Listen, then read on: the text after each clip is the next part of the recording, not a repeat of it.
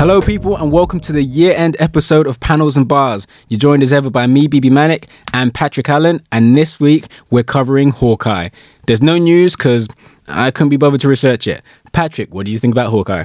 I loved it. I loved it so much. Uh, yeah, no, I think that up until this point, everything we've covered on the podcast that's been like Marvel related has been I've been a little bit like yeah it was all right. Uh, but yeah this is the first thing that I was like totally into. Like uh, me and Logan watched it in one sitting uh, nice. five five hours Christmas Day. We sat and watched the whole thing. Uh, and yeah every time one of them finished we were like a little bit more? And then we just kept going. And like he has low patience for tv as well. So that was really like I thought I felt like that was real like notable kind of thing like that he yeah, got in he asked me a lot of questions about like other Marvel stuff uh which I think he's seen but I guess just isn't paying like nerd levels of attention to like we are yeah. um uh yeah and like I liked the pacing I like the framing device with the six days till Christmas uh, I liked the persistence of things like their wounds. I liked the guest characters. I liked pretty much all of it uh, I was really happy with how they kind of with the way that they portrayed Clint. Like I like that he's not just okay after all the yeah. things that have happened to him. I think that that's really kind of notable, and yeah, I thought it was really good. What did you think? Yeah. Um. So you've not read the the series is based on, have you? No. So for those that haven't read it, the series is based on is a series called My Life as a Weapon, which I'm just to say is the best thing Marvel Comics have done in the past decade. It's phenomenal, it's funny, it's brilliantly written and paced. I could see that I knew they were to struggle to adapt it because it's a very different Hawkeye. Hawkeye in the Marvel Comics universe doesn't have a family. He's he's an Avenger, but he's like a loser. Like there's a great issue in the story where he's trying to calm down a crowd of people and he's like, It's okay, everyone, I'm an Avenger. And someone says, are you Iron Fist? Like people don't know who he is. Yeah. And he's just a bit of this like he he just sleeps with a bunch of women and never really calls them back. And the the dynamic in the comic is is very different. Hawkeye is just about surviving most of his adventures.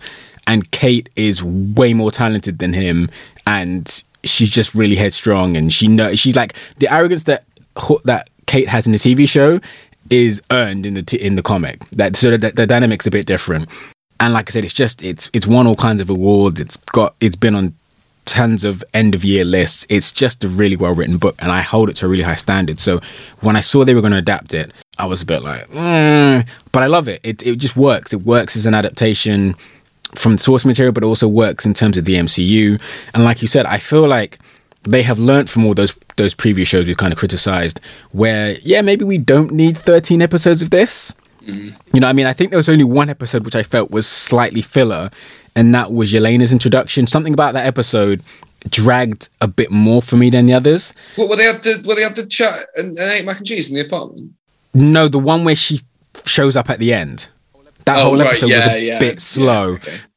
But I mean, that's like that's if I had to nitpick. Generally, I loved it. I thought she was great in it. I'd like I would watch Florence Pugh do anything the banter was really funny. That like there was really good dialogue. I I liked all the characters. In fact, one thing that really surprised me is Echo in the comics has always been like, uh, so it's female Daredevil. But after this, I think Echo is genuinely one of my favorite MCU characters. I'm really looking forward to her TV show. I thought she was brilliant. Loved the actor that portrayed her.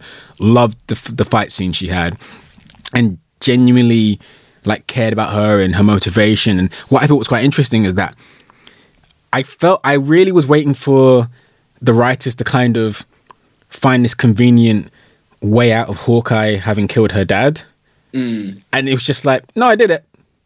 You should look into the into the Kingpin, but I did it. And I you know what I mean? Like, you know, with all these characters who they've given this kind of dark backstory or these, you know, we need to clear up our I really thought they'd find a way out of getting out the fact that he murdered tons of people when he was Ronin, and it just seems like, like in like in Black Widow, where it turns out that she had to blow up the children, and oh, then exactly. also the, the child isn't even dead. Yeah, that's it. And with, with they with this, they really owned it. It's like, yeah, he was going through a dark time, so he just murdered everybody. Yeah, which is kind of like it's quite refreshing for Disney. I was surprised by how chill his wife was about it. She was being yeah. like, like, oh yeah, sure, sure is uh, sure is causing a lot of trouble that murder spree you went on, and he was just like, mm, yeah, it's yeah, it's pretty bad, isn't it? Like, speaking um, of his wife, I love that they gave her more to do, but was also a bit disappointed that the massive MacGuffin of the watch was just a watch that she was a bit sentimental for, and not like you know a watch that was going to cause the end of the world. I don't think it was. I I read that as it's a watch that links her to Shield because it's got a Shield logo on it, and I assume, yeah, I get that, but it's like, what is the massive threat if people know she was a former Shield agent? Um, well, I'm guessing that it's another way for people to track down his family, isn't it? I guess. I, guess. I was kind of um, hoping it'd be a watch that like if you set it to 12 past five, then people's hearts fall out of their ass or something. Like that would have been cool. no, I liked that. And I liked, I liked that he, what I really enjoyed was how in the first couple of episodes when he was doing Christmas with his kids, he was all like, hey, no, kids, things are okay. And then as soon as this kid's up there, he's all like, oh, God, it's really hard pretending to be okay all the time. Yeah. um, and I really enjoyed the kind of balance between he's got his little kid who isn't old enough to understand that he's struggling and his older son who obviously is old enough to get it and, and and is trying to help him and then his middle daughter who's in that kind of she's in that kind of grey area where she's smart enough and old enough to know that something's up with him, but not quite smart enough to understand what or why. And like, I yeah. thought that, that was really, really good. Um, I really, really appreciated this. I mean, yes, I guess we should talk about Kate because I thought she was just fantastic. Absolutely like, brilliant. Absolutely brilliant. Um, Hailee was, Steinfeld now falling into that category of people who have played more than one Marvel character, and she's brilliant as both of them. Well, who else? I who love else Kate. She?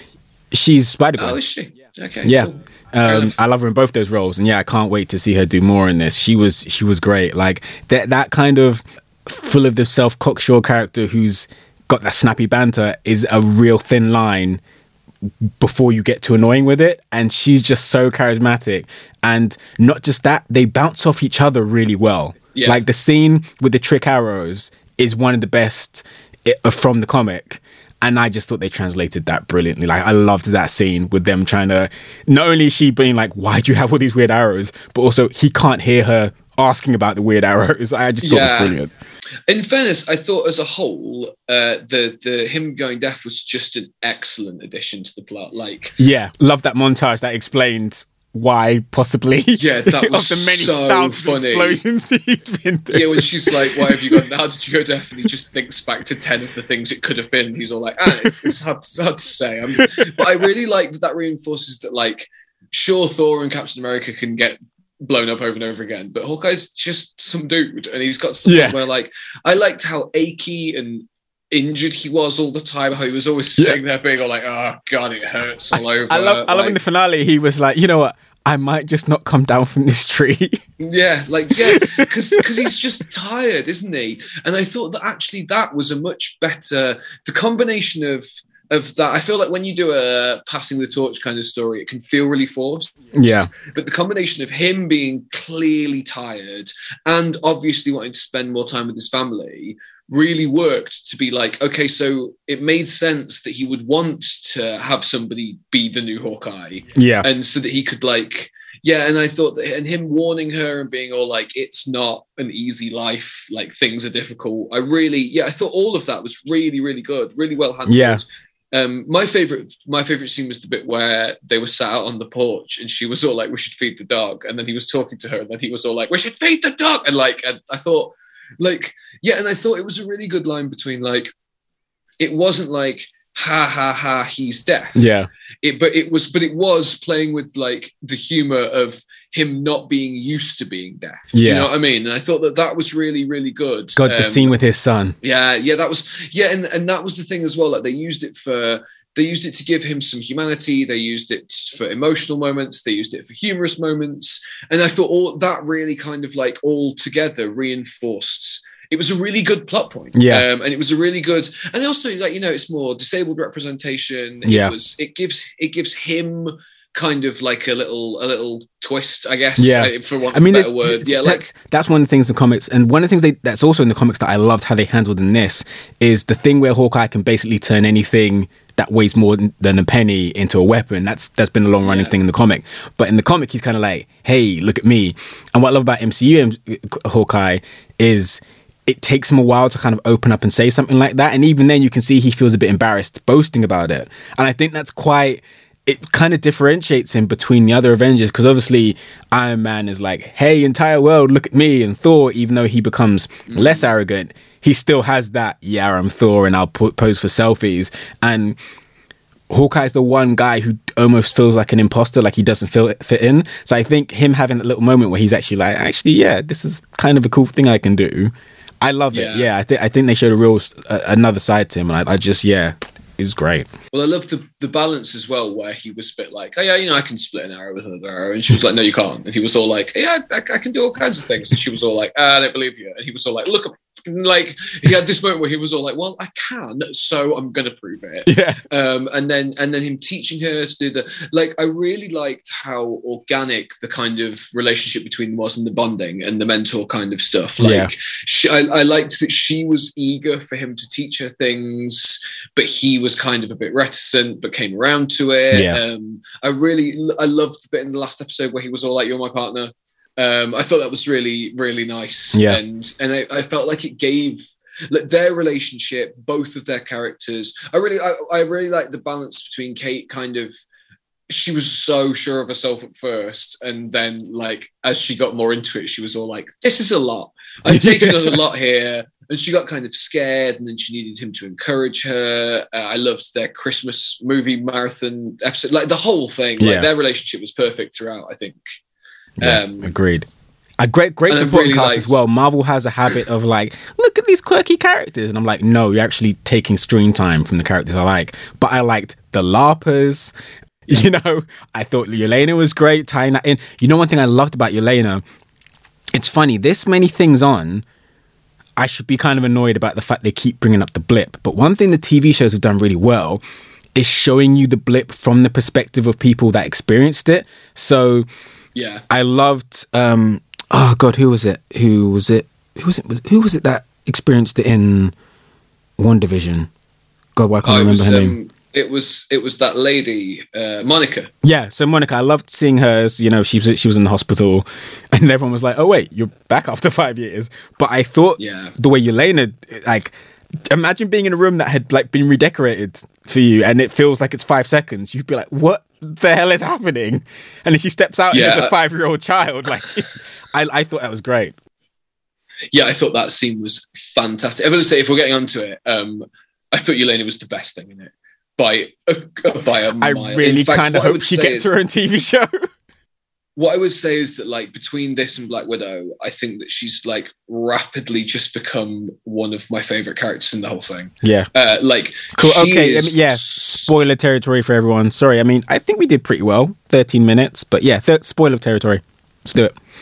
Yeah, I really love that she's like she's so into being herself like she's she's funny and she's at ease and like she has moments where things are difficult for her but she is confident in who she is. And I feel like that's one of the things that makes her so likable. She's so funny. Florence Pugh can carry the whole range. She can be funny and she can be heartfelt and she can be scary. She's she's just spectacular. Yeah. And I honestly think, yeah, like of all the characters they've introduced, and certainly in the new phases, but also I think in general throughout the whole MCU, she's great. I think she's one of the most instantly likable. Yeah. Like because I mean the thing got, is, as you said, with with the series ending with Hawkeye essentially saying, Hey, you're Hawkeye now, it's very obvious now that Marvel is building to Young Avengers.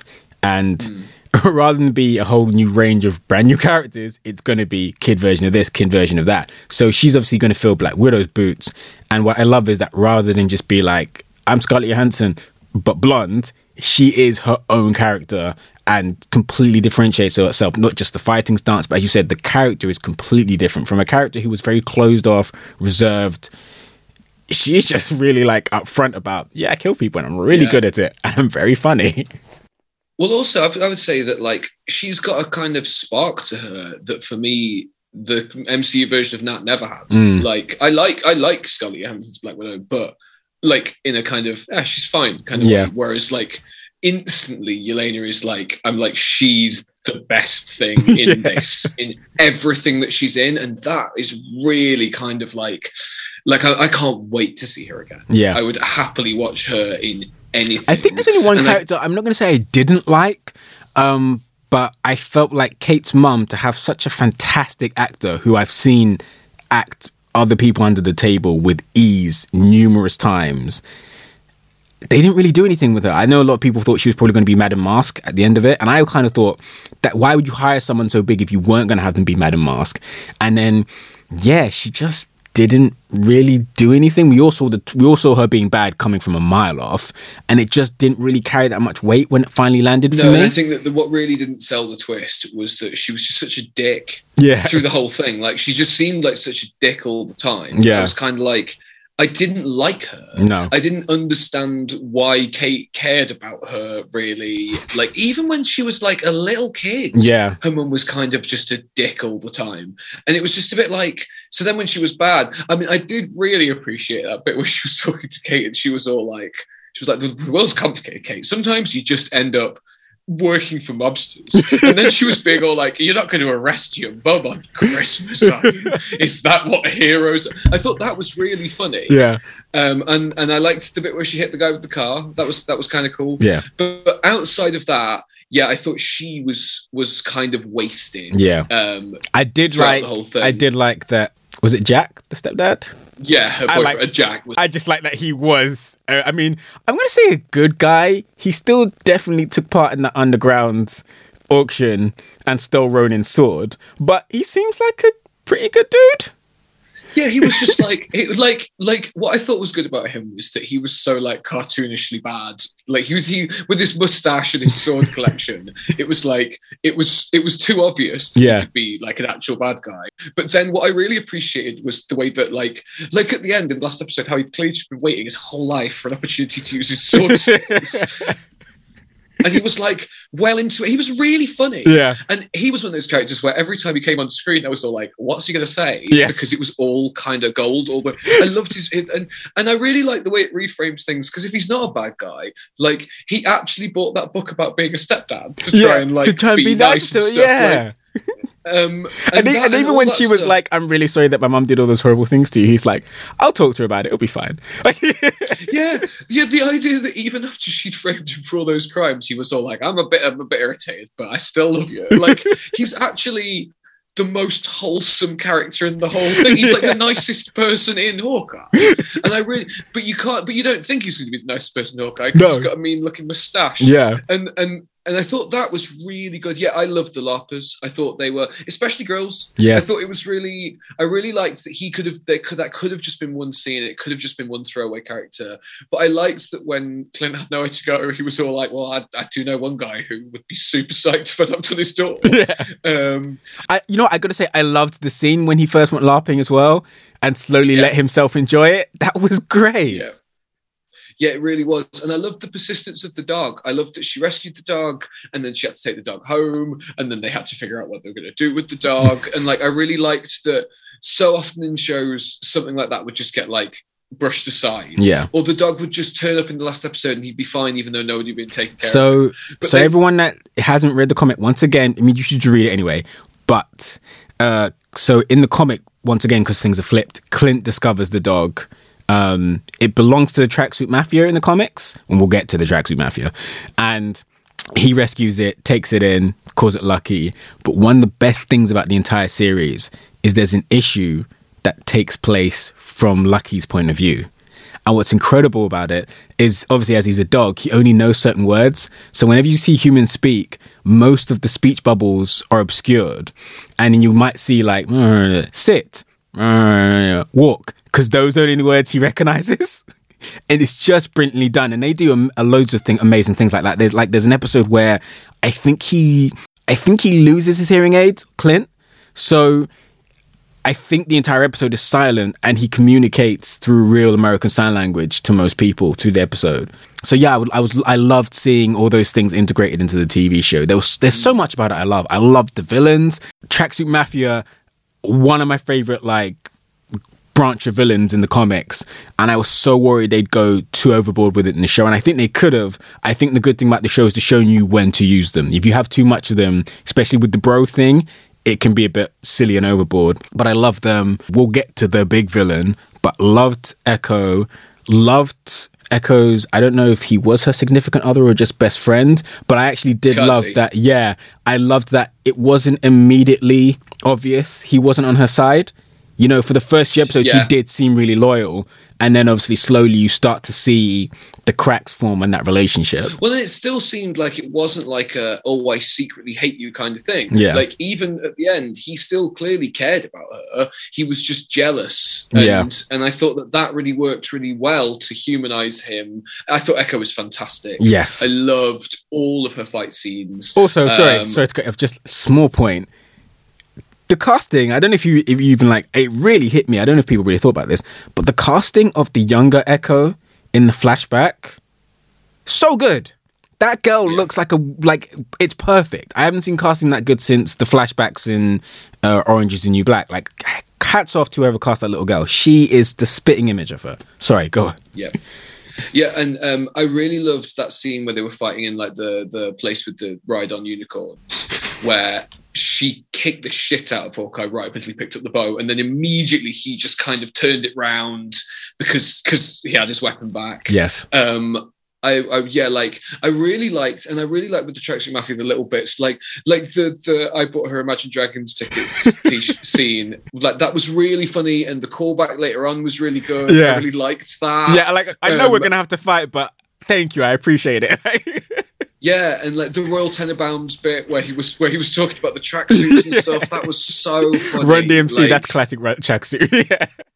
Yeah, like, and that was like, yeah, I thought they were really, a really, really engaging, um, a really engaging kind of force. And in terms of like, on top of the, like, you know, the, the bits where Clint turned it around, the when he pinned us to the wall with the two arrows, yeah, the bit where he caught the Molotov and threw it back, like, I've, it had I've, just, I've got to say, like, this entire series has done more for Hawkeye than his entire decade in the MCU. He is such a badass in this. The, he's the, so cool. That episode with the trick arrows where he's just like effortless. The thing with the Pym arrow on the bridge, mm. insane.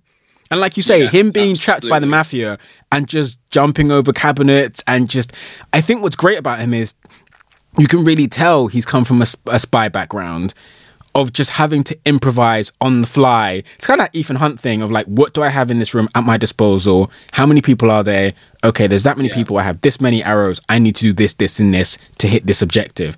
And the show just made you believe he's a man that's capable of that. Yeah, the catch and release was really good. I really liked Kate repeatedly ruining plans that he'd made, which would have gone fine if she hadn't ruined them.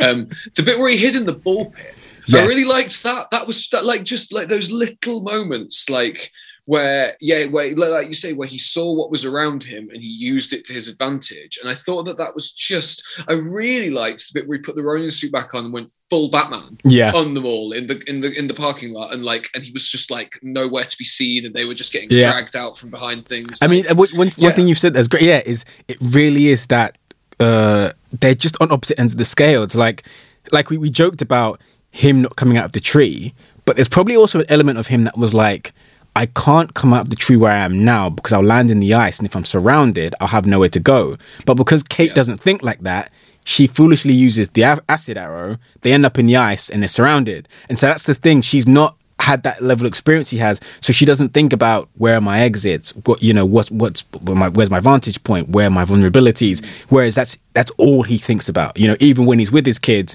he is looking for how do I get here and how do I escape and what do I do. Yeah, well, and also her weakness being her lack of experience leaves space for her to be just as good as an archer as him. Yeah, like in in like she's she's just as good at abseiling and archery and stuff. The only difference is that she's not done it as much. Yeah. So like and those kind of, and I love I loved the zip line across the street. I assume that she didn't weigh enough because he like calculated the vantage point, but because she was lighter than him, the zip line didn't work, yeah. and she had to like awkwardly shimmy herself along. That was so funny. Um, and yeah, like I thought that that like I really liked they there was you know there were a couple of slow motion arrow shots but there was one like right at the start of the first episode and i was a bit like oh god is this going to be like yeah. all of it but actually they used them quite sparingly yeah. at reasonable points and i liked all of the ones that they put in there um yeah, like I've, I've got to say, like all in, all the way through. I thought that the scene where Yelena came to her house and they talked over the food was the best scene in the thing. It's so uh, good. By- I, I don't know if you heard, but um, uh, so for for people that don't know, traditionally in any movie or TV show, when someone's eating, uh, either you're going to fake it or if you do it for real because of numerous takes and, and whatnot, they have a spit bucket. So unfortunately, there's like some stage hand that's sat behind the table and you take a bite and then as soon as the camera pans to the next person, you spit in the bucket. And someone who was involved in the show was asked, did Florence Pugh have a spit bucket? And they were like, nope she ate tons of mac and cheese and it was her idea and the hot sauce was also, also her idea. So apparently like for all the takes she was just really yamming and like just going to town on this uh, mac and cheese. Awesome. So just another and reason to love her. like yeah and like that whole scene was so good. Every scene she had was so good. Yeah. Like you say the the blip scene the final scene with her and hawkeye when they were fighting oh that was so good. that. once like, again one of the things that these shows do really well and i don't know why we're not seeing it in the movies is how was that scene end i mean to be fair they kind of cheated because whilst you had that scene you did get your your fight later on with echo so there was a big big fight at the end. And obviously, there was the fight with the villain we'll get to in a minute. But I did like that this is another Marvel TV show that ends with conversation. You know, yeah. so Division, you had the two visions talking it out. And even though Wanda had her big CGI battle, you know, she finds a clever way to get around that. She uses a witch's magic against her. And I liked that Hawkeye was like, I'm not going to fight you. I loved your sister. I don't have a problem with you. I'm not going to fight you. And eventually, like, you know, Florence Pugh, she just shined in that from going from that yeah. rage where she was just in that blind rage to really listening to his voice and then understanding him. I thought that the wolf thing, the, the wolf whistle was a bit of a cop out. It was kind of like, did she tell you that though? But, you know, you know, it's a way to actually, I guess, to show, look, I, I know you and I know about you and I, I, I know, I knew your sister. Well, and I think that's fair enough. I, I think that I totally buy the idea that when Nat and Clint on their own, she would tell him loads more. I guess. I mean, but the thing is, you know, you know, a good point that someone online made. They were like, "It doesn't mean he didn't kill her sister because he also could have just got that information out of her before when he tortured her before he killed her." yeah, but I mean, what I didn't understand was why he didn't, why he wasn't like she didn't sacrifice herself for me she sacrificed herself for you yeah because that seemed like the obvious subtext yeah. to what was going on there um but like but yeah and i thought that his little flashbacks to nat dying like when he had when he closed his eyes to try and sit down in the in the in the apartment he was and all he could think about was like the horrible shit that had happened to him. I thought that was really yeah. effective. Yeah, um, it's one of the things that yeah, like, you know Iron Man three got right because yeah, it's cool saving the world and having these fights, but then like you see a lot of people die. And even if you don't yeah. die, you're in horrible, traumatic situations where people are trying to kill you. And I mean, this is the stuff we know about Hawkeye. He probably had a bunch of that before the Avengers was formed. So there's even more stuff to tap into with that, you know. Uh, but like you say, he's then trying to be a normal person and raise kids. And it's like, how do you? Yeah. And like, um, I loved the bit where Kate and and and Yelena fought over getting in the lift. So and good. That whole like sequence where they were fighting uh, with the tracking shots through the same floor, and then they were like complimenting each other on how they've done in the fighting and stuff. Like all of that was just excellent. Like, yeah, it, it made everybody really likable. Um, I loved when Clint split split the arrow, and um, yeah. he was like, "Nice shot." Yeah, no shit. like, yeah, I'm an incredible archer. Like, what do you what do you think? yeah, I'm brilliant at this. Yeah, like um yeah and i really liked I, like you said i liked the larpers and i liked the way that they that they like recruited them because they were all like uh emergency service workers so they were up for helping and yeah. stuff um i loved the new costumes and the fact that when clint took his took his jacket off and he was wearing the costume and kate was like super excited and he was a bit like yeah all right yeah all right, come I, down. like, I've, I've, I've done it, but like So this is a minor nitpicky thing and I had I had this problem with Spider-Man. In fact, I've had this problem with most Marvel things and I don't know if it's all the writers have this in common or if it's a direct thing from Kevin Feige, but I'm going to need the MCU to stop thinking it's so much cooler than the comics. When Kate first did her sketch, and her sketch, the in joke of that sketch is it's the costume that Clint wears in the comic. And he's like, my wife would murder me if I wore something like that. It's a good costume, right? You're not that much cooler than the comics. I need you to cut this shit out. Like in Spider Man, there's the scene where the kids laugh at Otto Octavius. And yeah, I get it. Kids probably would find, I don't know, his name kind of funny. But also, you live in a world where the Betty Brant and a Peter Parker, you all have alliterative names. Otto Octavius isn't that funny, right? And I'm uh, just sick of the MCU being like, oh my gosh, how stupid is that? It, it, it, you're not that much yeah. cooler what I said to Logan was like, superhero films in general, but especially Marvel films, they fucking love that joke where somebody draws costume and then they show it to the one, and then they're all like, "Oh, I would never wear that costume." And it's the costume from the comics. Yeah, they like it's literally it's in like Jessica Jones. Yeah, it's in it's in X Men. It's in it's in everything. Yeah, they just love that joke. Like, oh, the the comic costume would look silly in the real world.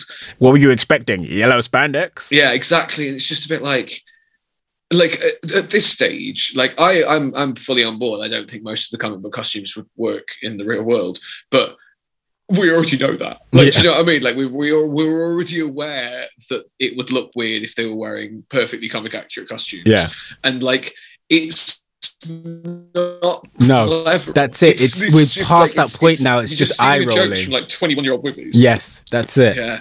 I mean yeah, yeah. that's a minor that, thing that, it was it was a one second line but i just thought can we kill that trope? I'm sick of it. I get it. Your yeah. costume designers are way cooler than jack kirby. Good for you. Can we move on please? But the other thing is they're not. Like Hawkeye and Kate's costumes from the end are bland. Yeah. They are bland and boring and they're fine, I guess, but they are not memorable and they're not impressive and they're not iconic and yeah. they're not going to be something. And, and also, as you, you as you said, it's funny because there's this big argument that those costumes wouldn't work in the real world, but in the WandaVision Halloween episode where they essentially wore their comic their comic uh, costumes, the thing I thought is, you know what? Those colors work. They're not jarring. They don't look stupid. You've made them look homemade. But if they were given those same kind of like intricate panels and textures that the movie costumes were, they'd still look great. Vision's character, his color looked great. Wanda looked great. So that was for me was just an argument for yeah, maybe you guys actually do need to be braver and actually go a bit closer to the roots. But like I said, Kevin Feige is a bit too afraid of the origins of these things. Kingpin. Let's talk about the Kingpin. Um, I mean, this is the one area with with the hype for the show that I was a bit like. I mean, it was fine. Yeah, it was. I I I, I like Vincent D'Onofrio's Kingpin. He is the best thing in Daredevil, and I'm really excited to see him back in in the MCU. I don't think that he died at the end. So have, really sure so have you read the origin comic? Yeah, he gets he gets blinded, right? Yeah. Like, so in the comic, for those that haven't read it, Echo does shoot him in the face. She shoots him in the eyes, and then he goes off to Europe, and then he comes back and he's like, "I'm fine. I'm actually fine, and I'm very angry." So I don't know if they're going to do that. Um, they might do because the recuperation period gives them time to maybe figure out what he's going to be in next. Because obviously, there's a few projects yep. after this. Um, it would be great if the next thing he's in is beating the crap out of Tom Holland. I would love to see that. Yeah, I'd like that as well. I kind of feel like maybe she shot off to the side of him or something and said, This is your warning, get out of New York. And maybe she's done something like that. We'll see. Yeah, I mean, he was, uh, uh and, and, and don't get me wrong, like, he is a spectacular actor and he's, he was great in this. Yeah. He wasn't really in it enough for it to kind of like her mum was the bad guy. Yeah, he was just kind of there. Yeah, um, I appreciated that they'd made him stronger, comic book accurate strong strength. I like, um, uh, you know, I like him. I like the door ripping and stuff. Yeah. Um, I thought I thought his fight was good, but I mean, my thing was, had I, they made him stronger, or is it the fact that Kate weighs a fraction of what Matt Murdock weighs? So, like when he punched her, it seemed like he was significantly stronger. No, bro, he ripped a car door off its hinges with his bare hands. like he's, he's, he's done similar stronger. things in the TV show. I don't think no, because like you can the, the, his durability is explained away in the TV show by the Kevlar suit he's wearing, yeah, um, and stuff. But like it, in in Daredevil, he was like, I have to slam this car door on your head five times to kill you. Yeah. but like, but he wasn't. But like, you know, he wasn't like like the guy who can rip this car door off its hinges would have killed that person with one slap. Yeah, car door, true, you know yeah, I mean? In fact, that's true. Just, it was just pulverized. In fact, they wouldn't even needed the car door. just crush the head. Um, I thought it was interesting that I felt like there was a definite way in which he was a little bit less scary and violent. Than, that might have something to do with his... the red Hawaiian shirt that he wore for most of that episode and the fedora. I think it's more I think it's more likely to have to do with the fact that he's that he's changed from like a kind of a 15 rated into a kind of PG 13 yeah. world. Um, I, think, I think the thing is, you, you, guess... got, you got the sense that he was still very intimidating and someone to take seriously. But I think, yeah, like you said, there's something about his demeanor. So, for instance, that that episode where spoilers for like a, I guess a five year old show, but the episode where he kills Ben Urich, there's something about the way he talks in that speech that instantly lets you know oh, this isn't going to end well. And yeah. and that seems like a like you said, it seems like a different person from the guy who just lets her mum walk out of the building. I feel like that kingpin wouldn't even let her get up out of her chair. So yeah, there yeah, definitely absolutely. was a slight difference in his demeanor. But yeah, we'll, we'll see hmm. how he integrates into the MCU. But I also I think that D'Onofrio still like he was a scene stealer. Like the, the his scene his scene with her mum, his scene with Echo, they were they were they were still electric. He's yeah. he's still got it. And I would be like you, I would be really, really excited to see him in a Spider-Man movie um, or a Daredevil thing. Yeah, I don't know. Like, what are they um, going to do with Daredevil? I have a feeling we'll probably see him next in Moon Knight. That's the thing that kind of makes the most sense to me. Yeah, probably like a kind of Marvel Knights type. Yeah, they're both thing. kind of street um, level, in the shadows type characters. Um, although there's been a lot of rumor that obviously with She-Hulk surrounding lawyers, there's probably going to be an episode where he defends someone she's prosecuting, or vice yeah, versa. So he might turn up in that. And um, I, have heard he's got very good comic timing, so it'd be great to see him in a comedy as well. I think it's difficult with Daredevil because he's always been in this weird kind of grey area where he's not quite movie lead kind of material, but he's not quite he's a bit too. He's, he's a, bit, bigger than a TV show. TV yeah, show. this is it. Yeah, yeah. Like, like, I don't know what he needs. The thing like, is, I like think if Kevin Feige didn't feel movie. like everything had to be end of the world stakes, I would mm. love to just see a street level Daredevil. He kind of deals with something a bit, you know, it's just a guy. I would love to see that, but I think Kevin Feige feels like everything has to be if I don't get this device and reverse the polarity, New York is pulverized. And it's like it could just be that this shit is going to burn the neighborhood down and Daredevil's going to stop him. Well, and that was what I really, really appreciated about this yeah. and about the watch not being some sort of big magic thing was that, in fact, this was all kind of, it was personal, it was street level, it was like it had organized crime, yeah, and it had personal. I, I really appreciated that because it made it much easier to get invested in, yeah, because it's not some stupid world ending, yeah. Thing and you know, I think one thing they did really well is like, I think the problem the MCU has had since the introduction of the Avengers is, and you know, we'll probably talk about it in uh, what's really good. It's one of the things that if you want to be nitpicky and a dick about, or No Way Home suffers from because you, the first thing you think in all these stories is why don't you just call the Avengers? You know, in yeah. in Falcon and Winter Soldier, why don't you just call the Avengers? But the re- reason it works in this is because, as we've seen, Hawkeye is he's a private person, he's proud, yeah. and also this is his mess. Ronin was his yeah. mess. The watch is something he wants as few people as possible to know about. So it actually it makes sense. You it's justifiable why you wouldn't call these people. It's yeah. it shouldn't have gone as far as it's gone anyway. You just want to wrap it up without involving any more people. So I think that was great. Well, and I think especially because the few people who Clint might have called Nat's dead. Like, and the people who have kind of like he doesn't know Sam well enough to ask for his help. Yeah, like it's just Fury, like it's Fury's apparently still not on the planet. So yeah, so like I think that that works really well because like even the people who he might have trusted enough aren't around at the moment. Yeah, he, you know he's got he's pretty close to Wanda, but I'm assuming he doesn't know where she is. Yeah, like and that I think is I think that worked really well. I really liked it was set at Christmas. Yeah, I, I liked I really liked I liked yeah, and I think we've covered most of it, but damn, like yeah, no, I really enjoyed it. I thought it was, I thought it was great. It's Me easily too. the best Disney Plus show. I think so. By miles. I think so. I think Disney. Um, if you're listening, just keep them short and sweet. Like as much as we love to binge yeah. these things, and as much as we love to see as much as possible of these characters, it was tight. It got to the point. Like I said, the one episode I would maybe call a filler was just slower than the others. It wasn't bad by any means. It was just slower than the others. It was great it was I love the cast. I love the cast. I love the opening credits. Yep. Um yeah, more of that please. Oh, I tell you what, I've got one mild one mild complaint as well. Go on. The the middle of the credits was funny, but I like when there's something plot related there rather than just the same joke from earlier on but longer. You know, yeah, like, yeah. Um, um, Although like, I wrong, kind like, of, it was incredible how audacious it was because after the first ten seconds, I was like, haha, oh, they're still going. It's the yeah. entire production. And I was really, I couldn't believe how elaborate it was. Yeah, and it went on for ages, and it was funny. Yeah, like, and I did enjoy it, but I feel like it would have made a good like end of credit stinger after something after real, something significant. Middle. Yeah, yeah, yeah. Like, um, but like, but yeah, all in. But, but I thought that the scene in the first episode where he went to the musical was really funny. It was great. Um, Love that guy in the toilet and, being like, can I get your picture now? And him just being, yeah, I don't so want creepy. to be famous. I don't want this. yeah, and like, and I really liked the conversations throughout where Kate was being like, it's a branding issue, and you got this really strong idea that Clint was being all like, I don't want people to recognize me.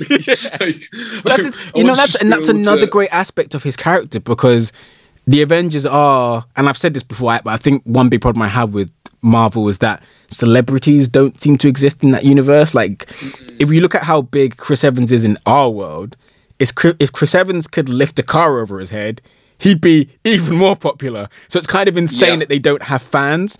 Um, but I like that they kind of lead into that a bit. But yeah, like you have to think about someone like Clint. For however long he's been an Avenger, he's probably been a Shield operative longer. So his default mm. setting is I shouldn't be recognizable in public. In fact, even being in public exposes me. So that's why he has a branding issue. And he kind of has some fans. Like he's obviously done some interviews. Kate's his fan. Yeah. So like it's not like he's not ever been willing to try that at all, but like it's obviously something that he's not comfortable with. I saw a really good tweet online where somebody was all like, "Why does nobody recognize him?" Yeah, and I was, and then somebody else was a bit like, "It's like Tony Hawk syndrome. Like he's not acting like a celebrity. He's not got his bow and arrow with him. Yeah, he's not in the place where you'd expect Hawkeye to be. So actually, he can just walk around looking like because he's not like." He's not, and he's not Captain America. Do you know what I mean? Like, I yeah. really like the bit in the musical where where they were all like, Captain America's this, and Hawkeye's this. Clint Hawkeye seems he seems nice. Like, and, and I thought that that was really like I really liked that. Like, yeah. like people because people did see him and go, "Hey, you're Hawkeye," but like not loads. Yeah. And I kind of believed that based on his demeanor and the way that he's been portrayed in the previous movies and stuff. So, yeah. yeah. like I, I yeah, there was yeah, a really I, sweet I, moment in that just... scene actually where a young girl smiled at him, and his smile back was quite uneasy because you could yeah. see he's conflicted between it's really nice that I inspire that young girl, it's even really nice that that girl's dressed like Nat, but I don't feel comfortable being this idol, or being this hero. Well, yeah, and also somebody online also I saw was which I thought was really famous. Somebody was all like, "It's really weird to have like a. It's like having like 9-11 the musical. Yes, yeah, like, and then ask and then asking survivors of 9-11 to go and watch it. yeah, and then being all like, "Why aren't you it?" But also not beyond the realms of possibility that they would do something like that. But it's also like I thought it was, especially in the first episode, where they've taken pains to remind us from a non-powered character's perspective how awful that event was. Yeah, like, um, yeah, I thought Kate Stab was a bit. Like I tell you what, God, that's annoying. Of, that was a real Chekhov's gun. Like, what the hell? Oh, he had a real case of. Um, I thought he had a real case of this guy's definitely. They've not spent, you know, they've not spent very much money on this actor, have they? like, like he was having that argument with with Vera Farmiga, and it was a bit like he's gonna die, yeah, because he can't act he's in this scene with her it's like they've obviously like saved a little bit of cash on the casting here. i know but the thing was like you didn't see his body I, I just like yeah, that was really weird that really like, felt like is he just gonna pop up in the finale and like like what's the deal there what's happening there but no, I guess maybe you don't always just see people die. Yeah, though, I guess. Right? Like you know, like I guess, and um, yeah, and I like I liked I liked all of all of it. I think. Yeah. Um, if Uh, we should rank them, the Disney Plus shows, now that we've got how many of them? Five? My personal ranking this, Loki, WandaVision. Do I like WandaVision more than Loki? Oh, I don't know. I'm going to stick with that for now. This, WandaVision, Loki, Falcon Winter Soldier. Is that it? What am I missing? What if? What if? Yeah, that's it. Yeah, so yeah, I think I'd go exactly the same. This top, I'd go WandaVision second, definitely. Yeah, I mean, I, um, I, would take either one. I love. I think I love them equally. I'll be honest with you.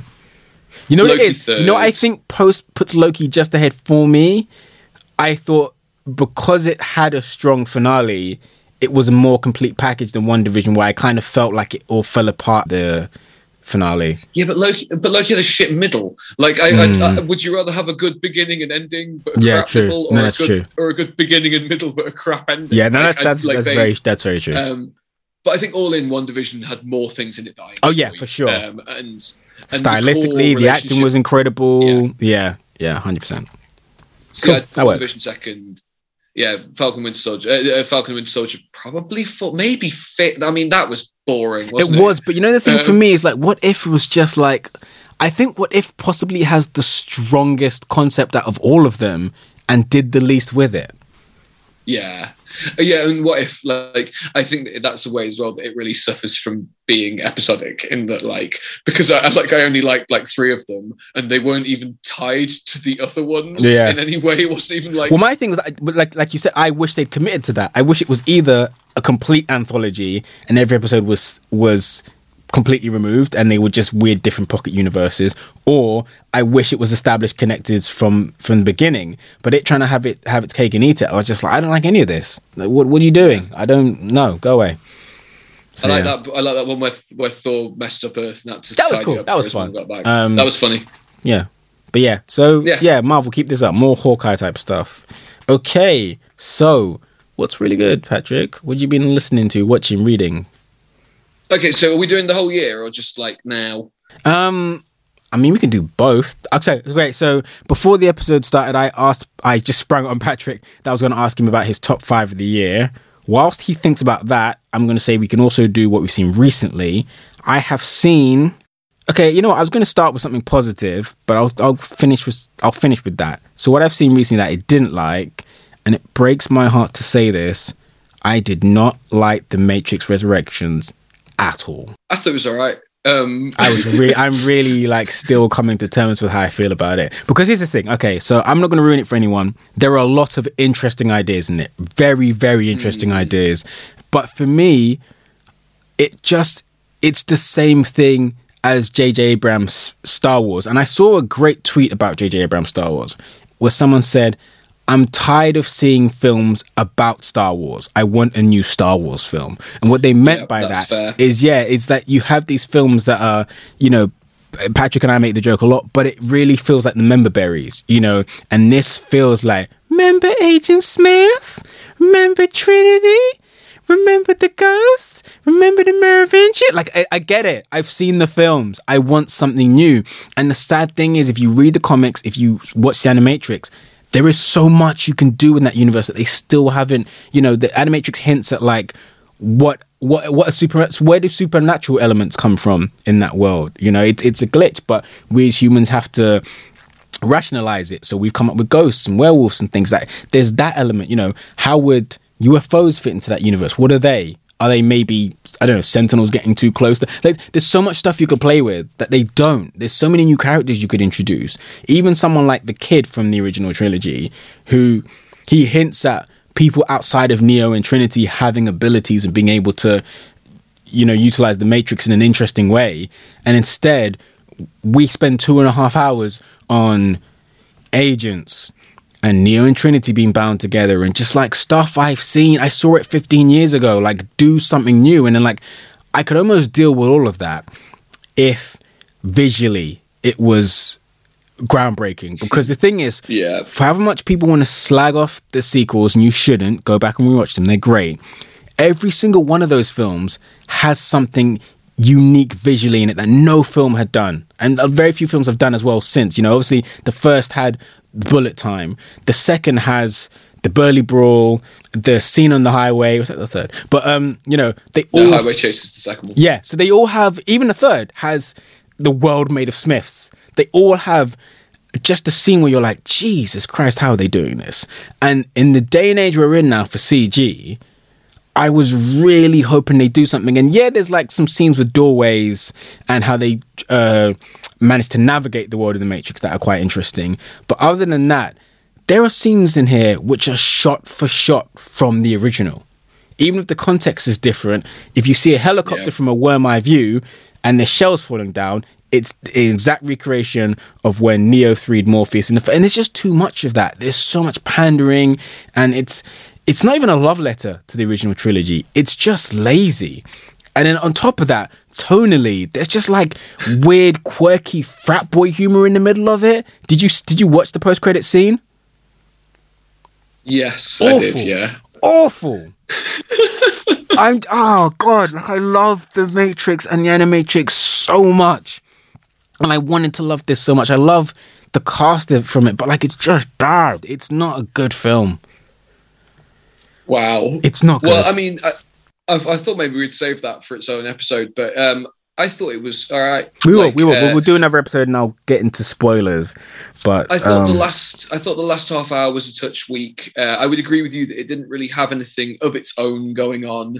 Uh, but I appreciated revisiting the world and seeing how it changed, and I enjoyed the new characters and the main characters. I thought it was, it would like the action was weak, and mm. that's a real shame. Yeah, it's especially a real shame for a movie in this franchise. Yeah, but especially when it seems I, like Keanu Reeves is maybe even more talented at hand to hand combat than he was when they did the original. Now, like yeah, it, yeah, what a waste. I think that that's yeah, that is it is a that is a real shame. But I mean, all in, I I thought it was fine. It, I, I I really enjoyed the start, and it got to a point about halfway through where I was all like, "Oh yeah, no, I'm really into this," and then it kind of petered out towards the end. Like around the middle, I was definitely at a point where I was like, "Well, the action's not as good, but I don't really mind." Hmm. And at the end, I was a bit like, "This is this is boring." Um, but you know, I but I yeah, no, I would say it's a it's kind of a six out of ten for me. It wasn't it wasn't great. That's generous. But it wasn't but yeah, I wouldn't. I wouldn't like slate it. I guess I would. Uh, I would. Okay. I would. I think it needs to be put in a. I think all copies need to be put in a rocket, and that rocket needs to be sent directly to the sun, and we'll all pretend that it didn't happen, and that's fine because John Wick, uh, John Wick Four is out next year, and we'll watch that instead. So there was no Matrix sequel. But on the other end of the spectrum, and this is the funny thing. So when they announced Keanu's in, it's got a Wachowski behind it I was like, hell yeah, they cannot fail. They just they've learned too many lessons. This is going to be great. On the flip side, when we started hearing rumors there was going to be a Spider-Man film featuring all three Spider-Men and a bunch of villains, I was like, that doesn't sound like you've learned any lessons. There's way too many villains. There's way too much stuff to wrap up. It's not going to gel well. I wanted it to be good, but I genuinely was not expecting it to be any good. And oh god, I love that film. I love no Way Home? Uh, I liked it a lot. Um, I would say I like like a lot of modern Marvel. I felt that it was a touch crammed with shit. Yeah, like there was so much stuff in it. Yeah. That so when me and Beth watched Homecoming, one of the things that we said to each other was that I would totally just watch a movie of him and Ned and MJ at school, yeah. just hanging out, even if there was no Spider Man in it. And this is not that. Pacing is the first hour. Oh god, the first hour is, one of the most boring things you'll ever watch. Just like this, and it just like it, it it appears to not give a fuck about the ending of the last movie. Uh, yeah, there was too much shit. Are we going to spoil, or should we leave that to another episode? Uh, let's just wait and do it. Like I think we could do a whole thing. Cool. On, yeah. On that. On yeah, and I, I, agree with you though. Pacing, um, I could do without the first half. Um, but the second half, oh man, I really enjoyed it. And it's funny because you and I have spoken about this before, and I, I think like I say it a lot, and I seem kind of pretentious, and I'm sorry when I do. I do think there is like a difference between films and movies, and I think a big concession we have to make as comic book fans is that very few comic book adaptations are films. They're very cinema. It's like you have to deal with the fact it's a movie. It's a popcorn experience, and mm. they're blockbusters. You know, No Way Home for me is a five out of five movie. As a as a cinema experience, like does it is it going to compare to the works of Tarantino or Kubrick or you know probably not. But for what it was, I loved it. There's a lot of fan service, and I actually feel sorry for anyone that gets dragged along to this that hasn't watched 10 years of movies like we have because it is very yeah. full of nods and winks to to even there's, there's there's memes in it there are literal memes in it yes you know and there's moments where people alongside you probably started clapping and you're like why does has everyone clapping for the lawyer you know so i feel sorry if you're not in that world but if you are then yeah it's fan- fantastic what I would say is that it is the most conclusive proof that the so that the, the, the amazing movies robbed Andrew Garfield because he is the best thing. He's the best thing by, in it by a country, country mile. mile. Yes. Um, and he is very clearly could have been the best screen Spider-Man ever if he'd been given a better script. Yeah, that's 100%. kind of. It's nice, and it's really nice to see that redemption, but it's also really sad. Yes, in a way because. Well, like, I don't know. If, I don't know if you've I, seen. There is was, a petition going out at the moment for Amazing Three to happen. Um, and I think I think what's really nice is that people are actually also asking that Mark Webb return with him, um, which is really nice. And I think Mark Webb. See, here's the thing. One thing I think Mark Webb did really well, and you know, for I think a lot of people forget this, but Mark Webb's big break was 500 Days of Summer. He does relationships really well, and the stuff between Pete and Gwen is fantastic. It's trying to cram in all the other stuff, um, and you know, maybe it goes back to what you said. Maybe the thing about the amazing is like maybe it can't work as a traditional Spider-Man film. Maybe you focus more on the relationships and it's less punchy, grabby, and you know, you because personality-wise, well, those guys were great. Cheaper. And it'll be cheaper. Yeah, yeah. Um, it's less of a risk for Marvel or uh, Sony. Yeah. I was really disappointed that I was really hoping that his that that Andrew Garfield Spider-Man would get left behind, would get like trapped. That would have been great. In, in, yeah. in the MCU and, and just stay. Yeah. Because he's fucking awesome. He is. Um, so yeah, but like uh, yeah, I think we should probably do a whole yeah, episode. Cool. Yeah, of course. Um, cool. Okay, so uh, I've been trying to th- I've been trying to think best things of the year. Uh, so what I've got is uh, Resident Evil Eight. Cool. Did you have you played Resident Evil Eight? No. Yes, get the crap out of me. It's fucking awesome. Yeah. So good.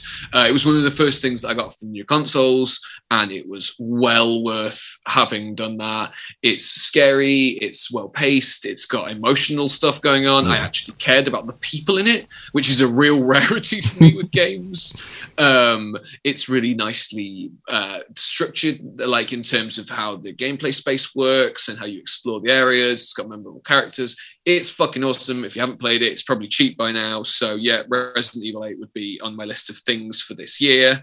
Uh, Suicide Squad. Yeah. Um, agreed. I think that's the, the, even after watching Spider-Man stuff, that's the best comic book film I I've think so too. Year. Yeah. Um, it was it was funny. It was well written. It was heartfelt. Yep. It was brilliant. Excellent film. Uh, yeah, I'd be into that all day. I would never kind of. I could. I would recommend that uh, to anybody. Um, Evangelion 3.1 plus 1.01 thrice upon a time. uh, came out this year. That is the uh, that is the fifth Evangelion film. Of course, it is. Um, the uh, name made it very obvious. um, it's a kind of a culmination of both Evangelion series, and it's been like it's like 25 years in the making, and is a completely satisfying resolution to both an old anime series and a new series of films. It's fantastic. We're going to do an Evangelion episode sometime soon, cool. uh, but it is it's if you've if you're into it at all, then I would definitely uh, put that on the list.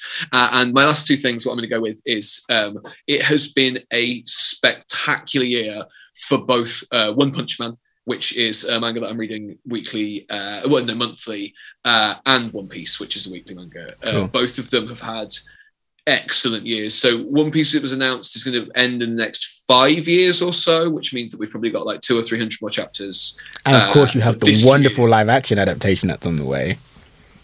Hey, I think that hey, I, I I'm not I'm not assuming that'll be shit.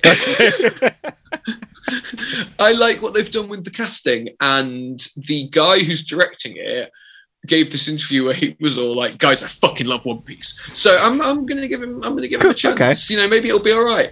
Um, but yeah, One Piece has had a banner year. Like every episode, every we had chapter thousand, one thousand this year. Uh, every chapter this year has been great. We're coming to the end of the second to last major arc of One Piece, and it is in the best place it's ever been. It's better every week than it was last week.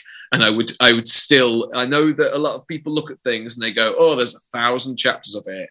It's worth it it's imagine instead imagine if you look at something and you know there's like a thousand chapters or episodes and you think oh well you know that's a lot think of it this way it's better than reading five other manga series yeah it's better than watching 10 other tv shows because it's better than everything uh, and i would yeah very much recommend it to anybody so yeah that, that would be my that would be my top five things of the year what have you got um, okay so uh, I guess backwards from five to one.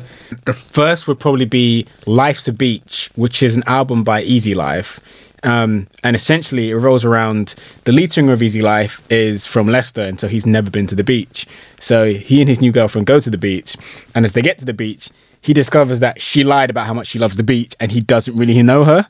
So this day at the beach, which should be the most amazing things, becomes crap, I've invested a lot of time into this thing that I'm not really sure about. Um, and what's amazing is that like sonically the album changes. So the first halfway is like I'm in love and we're going to the beach. It's amazing. Is all like really fun and upbeat. And then there's a song in the middle called Skeletons, which is about discovering the skeletons in your in your lover's closet, and that's very upbeat. But the lyrics are all like, "Uh, what's happening here? Like I can't really function without you." But then I don't know if I know you. And then the second half of the album is just really downbeat and like really uh we rushed into this, didn't we? And now I'm stuck at the beach with you. It's great. I love concept albums and I think a lot of concept albums almost like almost ties into the Marvel thing we said earlier. Like a lot of concept albums are like really huge, and I kind of like concept albums that are like so like the streets a grand don't come for free is literally about uh he loses a grand and spends the album trying to figure out if his friend stole it from him. And whilst that happens, his girlfriend cheats on him. And that's those are the stakes of the album. And it's the same with this. It's just like maybe don't make grand plans for trips with a girl you've only known for a few weeks. Um, but it's great. It's really well written. It's funny. It's well produced. They're obviously one of those groups that listen to everything. So it kind of bounces back between really poppy electronic stuff to a bit of rap, to some spoken word, um, and some indie stuff. And yeah, they're just really talented, and I really enjoy it. So if you're like a big fan of pop, I'd recommend that. Um, nice. Number four would probably be Sound of Metal, which is the Riz Ahmed film, which I think was due for release last year, but then COVID kind of pushed it back, and came, so it came out on Amazon Prime early this year. And it's about a heavy metal drummer who's in a duo with his girlfriend who slowly starts to lose his hearing so he goes to a community where they teach you how to live with the loss of hearing, and it's it's a really beautiful portrayal of what it's like to be a person that either is deaf, hard of hearing, or in the in the transition between the two, and how you deal with that, how you live, and how people who are living in that community don't see it as a disability. They don't see it as something they're lacking. They see it as a different way they experience the world. Nice. And how how this protagonist struggles with that. And most of the cast are made up of people who are really either deaf or hard of hearing. There's a lot of American nice. Sign Language in it, and there's a lot of real experiences that they've drawn from. And Riz Ahmed learned to play the drums for this, and he also learned American Sign Language. And one thing that's amazing is that the sound design is incredible. So you follow him from being a person who can hear to a person who becomes hard of hearing to a person who becomes deaf, and the sound design and all those elements. Um, as someone I have, I, st- I suffer from tinnitus myself. So I there's there's one effect in this which they did really well, which is the moments when you lose that hearing and you just basically hear static or you don't hear all the frequencies properly. A lot of that happens in their entire scenes, which are silent, where characters take out their hearing aid. Just beautifully portrayed. I really, I really enjoyed it. I thought it was fantastic. Um, cannot recommend it, it enough. Yeah, go for that. Um, like you, I'd probably put Suicide Squad, the Suicide Squad, number three. Um, for anyone who's listening to this, you can rent it, download it from all the usual places. The Blu-ray is available And I imagine that Blu-ray. I haven't checked it out yet. I think I'm going to treat myself in the new year. But I imagine that Blu-ray is probably packed full of amazing special features. There's probably a bunch of making ofs, and knowing what a geek James Gunn is, I imagine that that director's commentary is just going to be worth the price of admission alone. So if you haven't watched it already, or if you have and you forgot how good it was, go get the Suicide Squad. 100% go get that. I spoke about this on our episode where we uh, were joined by the wonderful Rosie Knight, but uh, Summer of Soul, incredible documentary about the Black Harlem Cultural Festival that happened the same year as Woodstock. So unfortunately, was overshadowed yep. by Woodstock, but just brilliant archival footage, brilliant performances, some of the most talented actors, uh, um, performers you'll see, and also just a great uh, time capsule of where America was culturally at that period. It was they were recovering from the assassinations of Malcolm X and Martin Luther. There was a lot of uh, gentrification happening in New York. Mm. There were a lot of racial tensions, and this was kind of the one one real thing that the black community had and could hold on to and could really take pride in. And you know, unfortunately, was just kind of lost to time until the, the release of this documentary. So I really recommend people check it out. What number am I at? Nice. Uh, that was number two. Where can we watch that? Because uh, again, I, I figure we should, you know, always, always. I know in the so states, if you're in the states or Canada, you can stream it on Hulu. I have to hope that soon here it's just going to get a home release because it's no longer in theaters. So yeah, but I, I highly recommend it. Number one was The French Dispatch by Wes Anderson. Um, I have had a lot of discussions about this film because some people I know think it's not Wes Anderson enough, and some people I know think it's too Wes Anderson. but I loved it. Um, it's it's really well shot. It's very funny. There's a bunch of great animation, weird humor. As with like most of his films, it just has an insane cast of actors, like just having the most fun in their lives. Frances McDormand, Anjelica Huston, Jeffrey Wright, Timothée Chalamet, uh, uh, what's his face? Um, God, he was in Loki. Uh, Richard Grant. No, the other one. Tom Hiddleston. No, he's he's his partner. He watches him in the thing. Owen Wilson. Owen Wilson, who's in all his films, is obviously in this as well. Bill Murray's in this. Elisabeth Moss is in this. Like I could go and there are so many talented people in Léa Seydoux, um, Benicio del Toro. Like those are the ones I can remember off the top of my head. There is like probably 25 other people that you'll love in this. Um, and some of them only, only turn up for five seconds and have the funniest lines the set production and design is just. I went to um, an exhibition after this came out where they had the props from the movie and the intricate detail that goes into things that you will see on screen for five seconds. It just blows like most other films out of the water. Um, and I'm sure when I go and watch it again, there'll be things I, I catch that I didn't catch the first time. Yeah, just so much fun. If you love cinema, it's kind of it's a love letter to just what amazing things you can do with the medium. Uh, my mum hated it. That's that's my I know feedback. A lot of people uh, hated it. I know a lot of people hated my it. mum hated it. Um, In fairness, um, and I know that this isn't something that I'm supposed to say, but I fucking hate Wes Anderson. So I, I think he's in the quiet taste, but I love him. This isn't his best film. I still think Grand Budapest is his great his best film. Um, but yeah, I I really like him, and I think this is yeah, for me, it was just I, I, I think maybe there's some nostalgia tied to it in terms of the fact that it was one of my first cinema experiences of the year and it was like really nice to just be in that setting again and eat popcorn and be mm. around people and so yeah that maybe played into it but i oh i, I forgot it. speaking of Chalamet actually i forgot strike strike one punch man uh, Dune goes on the list obviously. Yeah Dune goes on the list. That was fucking awesome. Cool. Yeah. Uh, cool. Thank you everyone for listening to us all year. We appreciate you as always, like and subscribe and give us a five star review and all that good stuff. Patrick and I will be back some point in the new year. We're probably going to take January to recharge our batteries, but we'll be back. No, we're not. No, okay. we're not. We're, we're, we're, coming back next week. Okay, cool. All right, we'll be back next week. Um, I, I'm not going to talk about it yet, but uh, we will be introducing a new podcast, you know, because why have the fun of just trying to balance one podcast when I could balance two? So there'll be a new podcast I'm working on. Um, Patrick and I, I guess we need to come up with a name for our podcast network. We'll do that. But yeah, we're working on another podcast. Sure. Um, and also possibly uh, another video that we'll do. And uh, once Patrick and I figure out how exactly to film ourselves, if you can't, if you don't have a particular platform you listen to, we'll try and get the podcast onto YouTube if that's easier for people. But we'll figure that out and do that new year. So yeah, I guess we'll be back next week. Patrick, we'll be covering next week. Uh, probably Spider Man, I, I, reckon. Yeah, cool. That makes sense. Yeah, once it's freshens in mind.